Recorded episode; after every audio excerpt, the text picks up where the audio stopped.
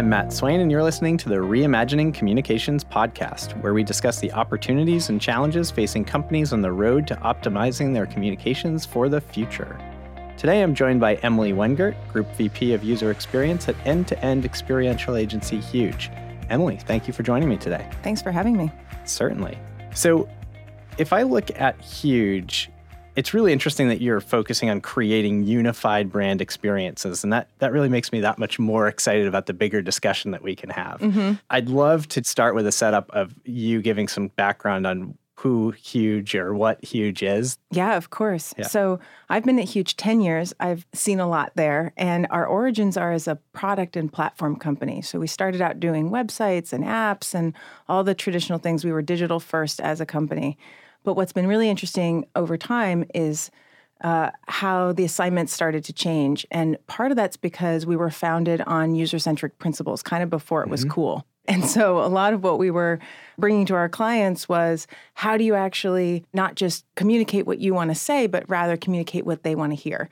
And that shift was, is we all know, kind of the origins of the movement towards more user-centric design and U X right. professionals and all of that.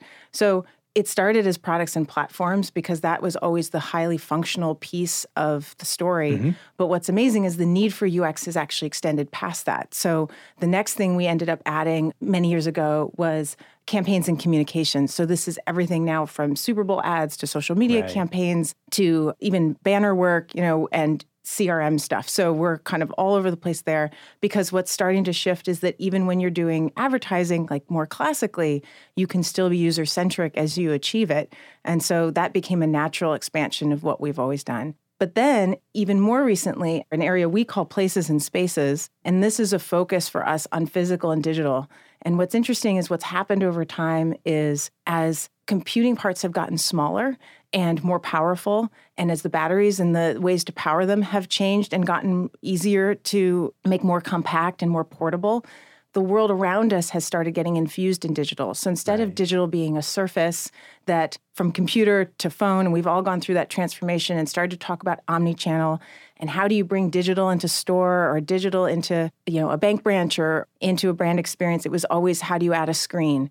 And what's been really right. interesting is with places and spaces and really where tech is headed, we're finally able to actually enchant the spaces that we visit with technology, adding in an underlying layer so the technology isn't always as visible, but it's actually much more powerful and can achieve richer personalization, richer experiences, and more brand connection than ever before. So it's fascinating, and I, and I love the progression that you walked through over that ten-year period. I'd be curious, is it a reactive approach to how you support client needs? Like there was a client that said, can you help me with this? And you realized there was something there? Or is it really trying to get out ahead of the entire pack and be disruptive in that way? It's definitely a combination of both. For yeah. sure, you have a client that's willing to kind of go there with you, and so you take advantage of that. But I think a piece of it, too, is that in many ways, the clients have changed so much in I, my career's longer than just the ten years I've been sure. at Huge, right? In the fifteen to twenty years that we've all been thinking digitally. And what's changed is the the maturity of the client. We used to be able to be the only experts in the room. Now we're partners. We're working side by side to achieve things together. And when it comes to things like products and platforms, a lot of our clients are owning that themselves in a way they didn't used to. They have their own teams in-house. They're coming to us for fresh thinking. They're coming to us for bigger initiatives, but also often with the adjective innovation attached. You know, how do we leap over where we are? And a lot of times they recognize that what's happening internally is always you're doing sort of proximal improvement. You're always kind of adjusting and making better the thing you've already got in front of you. It's the kind of team they hire to support the existing products and services. But if you want to actually be jumping ahead and even beating your disruptors before the disruptors show up, then you have to actually question everything. And I think right. having an outside perspective is is valuable for that. And then the answers are no longer just, well, let's redesign your website. The answer has to be more complete than that and think through every touch point. And that's, of course, when omnichannel becomes the, the buzzword, right? Absolutely. And so then you start showing up in more places. As an agency, we always have to offer what the client can't make themselves, right? We have to be a value add in many ways. And the client's value is always understanding their business. And our value is understanding um, people because of the user-centric sort of blood we have, you know, the sort of roots of the of the company, but also in understanding technology. I mean, we're we're students of it. We're constantly getting new technology in, playing with it. I've been looking at holograms lately, eye tracking, right. robots, all of it. We're playing around with all of that so that as clients come to us and like, what's next? We actually can help with that question and not just look as panicked as they do. Right. And I love that it's more of a collaboration now where you're working with in-house teams that are as sophisticated, but just might be looking for a different spin on something that they've already been looking at. Oh, yeah. I- I'd love to hear about some of the, the fun projects that you've been working on. Yeah, my clients inspire me as much as my own colleagues. You know, they're coming in and they're asking for things that are super exciting. And so most recently, I've been working on some pop-up experiential work in, in Tokyo in particular. I've been there for two different pop-ups I've gotten to lead, and it's amazing because their boldness inspires me. You know, I'm right. interested in in changing the game, and I'm usually the one kind of pushing and saying, well, let's challenge that and let's think differently. In this case, and the client is S K two. They are a mega beauty brand in Asia, super big in Japan and China, owned by P and G, but mm-hmm. headquartered in Singapore. And they have a lot of appetite to change the game. And so they're coming to us and saying, we really want to challenge how skincare retail happens and add the fun to it is yeah. one kind of thing they've asked us to do, add the personalization to it, but really attract the twenty to thirty year old to it and think about it in new and fresh ways. They're trying to think really broadly about the shifting marketplace to not just have a connection of object in hand, but more relationship with and, and sense of kind of connection to the brand that happens through both product and experience together. So I've been working on these crazy pop-ups. So they're having these kind of three-month retail test beds that they're producing throughout Asia. So they've done two in Tokyo that I led, one in Shanghai and one in Singapore. And we're just pushing the envelope. We're trying the craziest things we possibly can and then seeing sort of how consumers deal with that. You're talking about pushing the envelope. Can you give some examples? So we've been doing some stuff with computer vision. For the first two pop-ups, one of the pieces you were welcomed into was called Art of You. You walk in and it actually reads your expression and builds an art piece off of your expression. So through computer vision, we're actually understanding the emotion that you're bringing in. Mm. If you're smiling and or if you're angry, if you're shocked, it all changes color and the whole thing, and it's in real time. So this isn't just like we took a picture and right. then produced a piece. You can actually interact with the art piece together with it, because that's the first face forward is of your skin is your face. And then from there, we did a skin scan. So the skin scan was hands-free and without a beauty consultant who had to help. So that's pretty atypical. In fact, we think it's the first in, in the world. So you actually sit in a booth and from about eighteen inches away, they're able to measure the quality of your skin. And so you get your skin analyzed in an entirely new way and in a way that allows you to feel like you're having your own personal relationship with, with the brand. You know, one of the insights is that young people don't necessarily want to be sold to in the same way. Sure. Thanks to the internet, they're coming in as experts already in beauty in many ways. They've researched already. They know what they like and they know what they don't. And they don't necessarily want to talk to some beauty consultant who's going to judge them. You know, they want to have a moment to themselves to figure it out and have private moments in public space. So we're playing with a lot of things there. Well, I think that whole experience that you're creating makes for a better complement to today's consumer, because you're talking about they're coming in educated. They have different expectations for what they're going to get in the store. They might want to touch and feel the product. But if you're creating an in-store experience, ultimately you're giving them more reason to get excited about making that trip as well. Yeah, that's right. And I think, you know, retail is actually quite emotional. You know, how do you actually connect and desire something is that's a that's an emotion. That's not a logic. You know, in the end, even what we think is a logical retail choice is oftentimes truly an emotional one, right. you know? And so I think this idea that you could develop experiences that can make people have that kind of emotional reaction to your brand is a perfect evolution of how we've been thinking about retail historically, you know? And so a lot of the work that I continue to do with S K two is all about applying it into real retail and seeing how we can take all these crazy technologies and bring them to life within the constraint of traditional retail problems, you know, mm-hmm. and, and retail problem solving. I was watching a presentation that you had given. Oh, dear. And I thought it was really interesting. You were talking about designing a retail store experience and building on what we've talked about here. You said you, you can't really go in and say, I'm going to design a store and then I'm going to add digital. We need to design store experiences. And I'd love to just get your thoughts on expanding on that thought and how that relates to some of what you've you've just said. Yeah, being able to not just think about, okay, I've built a space. You know, oftentimes you have an architect at the table and you've kind of put all together the measurements and mm-hmm. you've made sure that it's ergonomic, but that isn't actually building an experience. That's just building a shell. Right. And so if you want to build an experience, you have to marry that with what stories are you telling? What touch points are you creating that are going to be your signature moments, and taking advantage of the tactility of a physical space. So the challenge with throwing a screen into a physical space in and of itself, just on its own, is that you finally have your customer in your physical space and you're speaking to them in a in a channel they can, or on a surface they can already use, right? Which would be a digital surface. Instead of saying like, great, I want them to touch my product, right. You know, and that's why putting sensors under the products was so the right answer, because our dream and our measurement of success was not, did you touch our touch screen? It was, did you touch the product? Because that's actually what leads to sales. You go into physical spaces for the tactility of it all.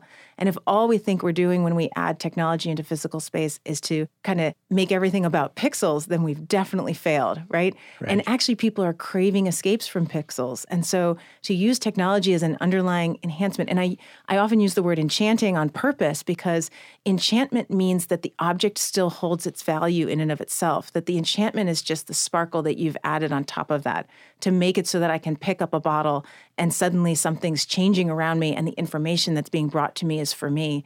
And that's because we've enchanted that bottle, not because we've just had a screen there and you have to tap and navigate to exactly. get to the point where it's going to give you that bottle's information and replicated our website inside a store. That's a disaster. I love that setup. Often businesses ask too much of the consumer in order to create the experience. They have to take more actions or steps that that create friction in that. If it's just a matter of me interacting with something and you responding with a message or an experience, that's what I'm going to do in my everyday store experience anyway. Yeah. It's enabling what you already have as habits and patterns and then adding to that as opposed to disrupting that, right? So if I take the comment about creating store experiences or designing for store experiences, and, and I look at, in the customer communication space, we look at companies that say, I have a regulatory need to create a printed communication. And then they say, well, actually, it doesn't have to be print. That's just the lowest common denominator. It can also be digital. So they design for the print. Then they design for the digital, sometimes vice versa, but more often print first than digital. Do they P D F it? Is that what happens? They P D F it. You can go find it and drag it and zoom it on your phone. Mm-hmm. But, you know, that that approach in itself, I have to design a communication for a channel, is a flawed experience as well. It really should be, we need to design a communications experience, and then what are the different ways in which our customers are going to interact and benefit from that that experience. That's right. Yeah. I think what's interesting is that every channel has its own opportunity and also its own constraint. And from a user perspective, often its own context. So if I'm standing in a bank, that's a different moment than if I'm standing at the bus mm-hmm. stop waiting for the bus, or if I'm home with my kids and they're running around like crazy. Those are all really different moments. And your capacity for engaging with the brand is going to be quite different, right? right? And so I think the dream that we're all after but haven't yet attained is the perfection of matching context to communication. So if we were able to, instead of worrying about channel, or instead of worrying about print first or kind of some sort of first channel and then the right. rest can follow, you know, that actually is born out of how humans think, I think. We can't hold twelve thoughts in our head at once, but there are twelve plus channels we have to design for. Exactly. And so I think we, to simplify it for ourselves as producers of content that we want people to receive, we use some shorthand and we take some shortcuts just to kind of function. And the truth is we have to measure the concession we're making as we do that, that when we kind of let one channel lead, you're naturally then handicapping other channels mm-hmm. and, and other places where you might communicate from being as truly service-oriented as you want them to be. Maybe it was eighteen months ago, mm-hmm. Broadridge had done the the Future of Communications initiative, and, and Huge was a big part of that. And it was really focused on breaking today's bills and statements, designing an optimal communications experience for the year twenty twenty-five. Mm-hmm. We touched on it a little bit in episode six with Rob Krugman, but I'd love to have you give a refresher for our listeners, and also from the Huge perspective, the context of the role that you played in that Future of Communications initiative. Yeah, Rob was so fun to work with, and his yeah. whole team too. That it was really great, really one of my favorite things I've done. And what was so neat about it is a few things. One was the way we set up the structure was insanely fast. We did it all in four weeks. So I think a lot of times when people look to break something and challenge it and go, they feel like you have to kind of spend months setting up a lot of other, you know, mm-hmm. kind of strategies, or you have to kind of, and we just really pushed hard to get into the act of making as fast as possible. So we didn't want to stay in idea land. We wanted to then test those ideas and try to make them true. So we had this assignment, how do you change the bill? We had user research done in the first two or three days of the four weeks that just gave us like anecdotes in our head. One of the women who we interviewed for that described how she would take her bill and throw it down in front of the dishwasher. And that's because she had to walk in and out of her kitchen every day. And she knew that that would help her remember to pay her bill. Right. So she had like bills presumably all over her floor that she needed to pay. But it's such a sign of how much work we're putting on mm-hmm. people to try to just get this one task done, that it's complicated. And for folks who don't have the luxury of autopay, where it feels like it should be really easy and, and kind of done for you, when you don't financially have that luxury, you're in a really different situation, and the mental calculus is high, right? The amount of work they have to do. So that was all the setup. You know, we kicked this off and said, and then the second piece of what I loved about this wasn't just the speed, because we did the whole thing in four weeks. It was the competition. So we right. had five teams on competition. I got to be an advisor to all five teams. So I had the best angle on everything and got to have the fun of kind of hearing them spark and figuring out what the right answer is. And then we had Broadridge actually at the table advising, frequently coming in. Rob in particular would come in and answer their questions, look at some draft thoughts they were having, and coach them to make sure that these were really business right, that we weren't just off in dreamland of designers designing to design, you know, yeah. that we were really answering a true need and fitting a, a business future that Broadridge knew was coming, right? And then the team makeup itself was kind of the, the last piece of magic, because what we did was what I would consider kind of mashups. We would mash up completely different skill sets. So all five teams, instead of being like, I'll take one of these, one of these, one of these times five, we did a mashup between physical design and content strategy. And mm-hmm. we sort of threw that together and we're like, let's see where they go. And then we got another group that was industrial design times the motion team. And we threw them in and just sort of like come up with something, you know, we really wanted brains that come at problems in different ways. And because of all the skill sets at Huge, we have the luxury of being able to do a lot of different combinations. And we wanted them to intersect and question each other. And then the way they would then communicate their ideas would then match the kind of combo mashup of of who was at that table. So it was super cool, because sometimes if you if you briefed five people, you can actually kind of get sometimes some similar answers coming back at you. Mm-hmm. And because of the actual sort of brain style that we had done these mashups, we got extremely different answers. And that was part of the fun. Each team had to come up with two ideas. So we had ten crazy ideas coming at us. And it was just, it was so fun to be watching Broadridge kind of receive these ideas and then kind of push on them and question them. But the the kind of fun part, the, the reason I think Rob and I both really enjoyed this together was how varying everything was, that there isn't any one future out there. And to imagine that you're going to kind of future-proof yourself and predict that future is is a bit silly. And so this really allowed us to scatter seeds, you mm-hmm. know, to go in a lot of different directions at once and sort of just play in a playground that was really open-ended. But we did require everyone to think five to seven years out. So it wasn't like flying cars and, you know, we all wore bionic suits that, sure. you know, turn us into chameleons. You know, like it right. allowed us to sort of stay within some constraint, which is also important for great ideas. Now we're bionic suits like ten years out? Yeah, that's at least ten to eleven, you know, although the rate we're uh, we're testing things on S K two, maybe just two years. Right, right. I think it's important to push the envelope and throw out traditional norms, have a chance to start fresh and bring in people that don't spend their day thinking about a bill or a statement. That's and, right. You know, how can we improve that experience taking a brand new approach where it doesn't have to be the way it's always been? Yeah. Well, and some of the ideas were off the wall. And one of my favorites was actually quite simple in the end. And it was this piece of paper that had a sensor added. And the magic of the way, and we actually prototyped this for real. So when the judges came, because it was a competition and Broadridge judges came to tell us which one won, they actually demoed this in, in real time, which was a piece of paper that had a sensor attached to it. And w- when you tore off the, the piece to say, you know, as if you were going to pay your bill and mail, mail it back in the envelope, it broke the sensor, which told your phone that you were paying your bill. And so it actually then could auto bring up the confirm page on your phone. So you could just hit confirm and it was paid. And it was one of those, like, everyone just saw it. It was just like, what? Did that just happen? Right. You know, like, and the sensor was a little big. Like, you can't go into mass production yet, but it was so cool. And it was one of those things that just, you know, it's the right time right now as technology's just got so many things are in flight and growing. It's a really exciting time to think differently about problems.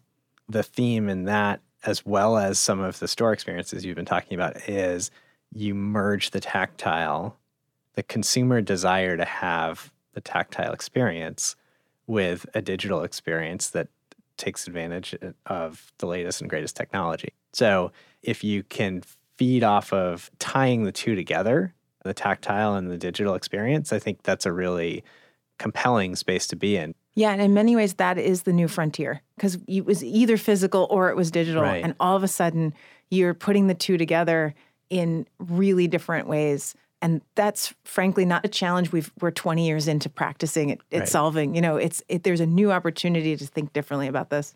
It was really a fascinating exercise of reimagining communications that are often overlooked. And as the world of technology advancements and enhanced customer experiences have marched on since that exercise, do you have any hypotheses for how the ideas might differ if we conducted the exercise again today? It's such a good question. And I think in many ways, there's a few technologies that even just a year and a half ago weren't real enough yet for mm-hmm. us to consider them a five to seven year story that I think now we would immediately turn to. Facial recognition actually being one of them. I don't remember any team bringing that up or talking about it, but I do think that's very much in play and turns out to be quite powerful when personalization's needed. So I think that's an avenue to explore. We had a little bit of A I and machine learning, but I actually think that's much deeper now. Our understanding of where that's headed or where that could head has certainly gotten richer in the mm-hmm. last two years.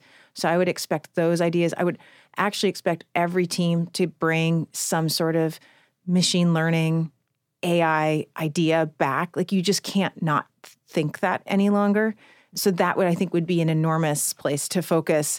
And then I think in general, that idea that everything's getting smaller and leaner and, and meaner, I'd be really curious where there might be other sensors and kind of chips and objects that are kind of that idea of being able to bring more I- items and elements into your space in an easier way. I think there's something there too that's just, we were scratching the surface in many ways. And, you know, it's like every year something new is coming out where you're like, is that even possible? Like, you right. know, like we're we're starting to shock ourselves in some respects. And that's, frankly, that's the fun of the job. You know, that's the fun thinking about communications holistically and storytelling that comes with that and thinking about how we can connect with the consumer in really modern ways.